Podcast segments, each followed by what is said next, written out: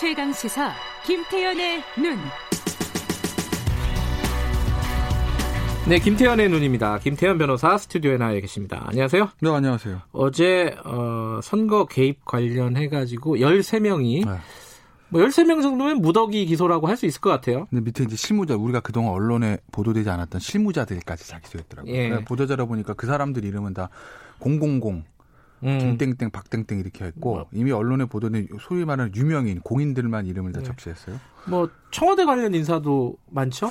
그러니까 뭐 보면은 백원우 전 비서관, 네. 황, 저 박형철 전 반부패 비서관, 그 다음에 한병도 전 정부 수석까지 네. 다 나왔거든요. 근데 그 사람들 혐의나 이런 것들이 이전에 기존에 이제 언론에 보도된 거랑 다 동일한데 네. 하나 새로 나온 게 뭐냐면 뭐예요? 송초로 시장 건이에요. 네. 그러니까 저는 사실은 처음에 언론 보도에 그 얘기 나왔을 때 왜냐하면 송초로 시장이 피의자로 소환을 받긴 했지만 그다음 송초로 시장의 직접적인 관련 얘기는 안 나왔었거든요. 특히 음. 이제 하명 수사 의혹에 관해서. 네. 왜냐하면은 사실은 아시겠지만 선거 캠프에서 예를 들어서 은밀한 일이 이게 진행된다고 가정하고 말씀드리면 네. 대부분 후보는 보호하는 전략을 씁니다. 네. 왜냐면 나중에 문제 생겼을 때 후보의 다, 이 배치가 이 당선이 자주될 수 있으니까.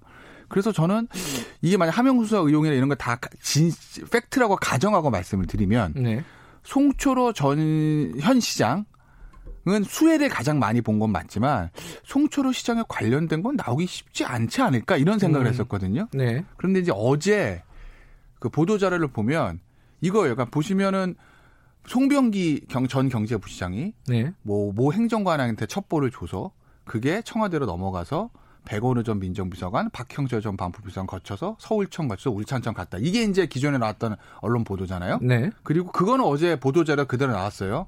그런데 어제 뭐가 새로 들어갔냐면 그 처음에 송병기 전 경제부시장이 청와대 뭐 아니요 저 그 당시 국무총리실에 근무하던 모 행정관한테 네. 첩보를 넘기기 전에 송초로 시장이 당시 변호사죠. 당시 변호사가 당시 제가 황우라 청장을 만나서 김기현 당시 시장에 대한 수사를 좀 해야 되겠다. 해야 되는 게 맞는 거 아니냐. 이렇게 해서 좀 정리를 해달라. 음. 이런 식의 얘기를 했다가 첫 시작이에요. 음. 그러니까 그거는 이제까지 언론 보에 나온 건 아니었거든요. 네. 뭐, 물론 뭐, 뭐 장어집에서 만났네, 만네 이런 얘기는 했지만 실질적으로 이 사건의 하명 수사의 발단 시작이 송초로 당시 후보와 저 황운하 청장과의 일종의 미략, 거래, 뭐 협의 여기서부터 시작된다는 거는 명시적으로 보도된 건 아닌데 그게 어제 처음 나온 거죠. 그 시점이 중요할 텐데요, 그죠? 그 17년 8월인가? 그러니까 그 첩보가 넘어가기 전. 음. 물론 뭐 이게 진실인지 아닌지는 법정에서 가려져야 그렇죠. 얘기지만 예, 예. 일단 예. 수사 단계에서 예. 어제 이제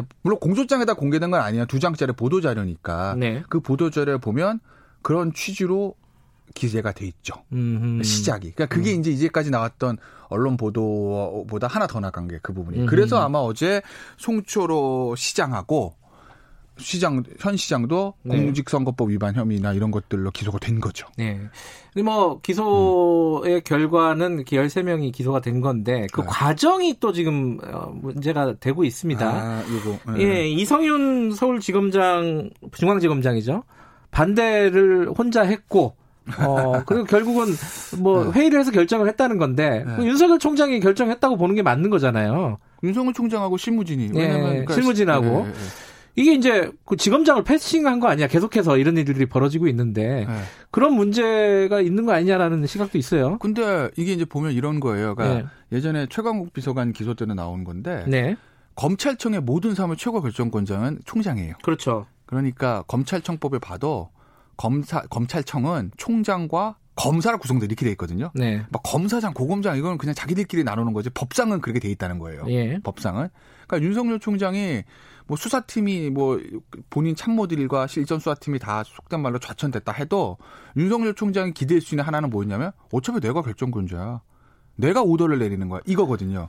그러니까 이제 어제 그래서 저 청각비서관 기소 때도 그렇고 어제 때도 뭐 그렇고 중간에 이성윤 지검장을 빼고 이렇게 좀 나눠 있는 모양새잖아요. 네. 그러니까 총장은 사건을 제일 잘하는 사람은 수사 실무진. 음. 아무래도. 네. 그리고 최종 결정할 수 있는 사람은 총장. 그 가운데 중앙지검장이란 말이에요. 네. 그러니 이게 예를 들어서 검사장 실무진이 검사장 최강욱 전 비서관 기소 때 보면 네. 실무진이 검사장한테 찾아갔는데 검사장이 뭐 뭉부답이었다. 네. 그리고 총장이 검사장한테 오더를 냈는데 검사장 묵묵 부담이었다. 그래서 뭐 전결도 했다. 이런저런 얘기가 많았잖아요, 사실. 네. 그러니까 모양새가 좋지는 않았잖아요. 그래서 아마 그냥 다 모인 자 회의 자리를 통해서 뭐 결론을 내고 싶었던 것 같아요. 아이러니한 거는 네. 윤석열 총장 같은 경우에는 네. 자기가 총장이 되기 전에 댓글 수사할 때 아, 그렇죠. 그때 위에 윗선 말을 안 들었다가 이게 네. 문제가 된 적이 있었잖아요. 네, 그렇죠. 지금은 이제 자기 말 들으라는 거 아닙니까, 그죠? 네. 참 아이러니한 상황이긴 해요. 이게 네. 평가가 어떻게 됐든 간에. 근데 이제 법에 따른 이제 명령 최종 결정권자는 어쨌든 윤석열 총장이니까. 그런데 당시에 윤석열 그런 얘기 할 거예요. 네. 아마 그 얘기를 하시면 윤석열 총장이라면 이렇게 받을 거 어떤 식으로 받을 거냐면 야 당시 댓글 수사 때 사건 누가 제일 잘 알아? 나야.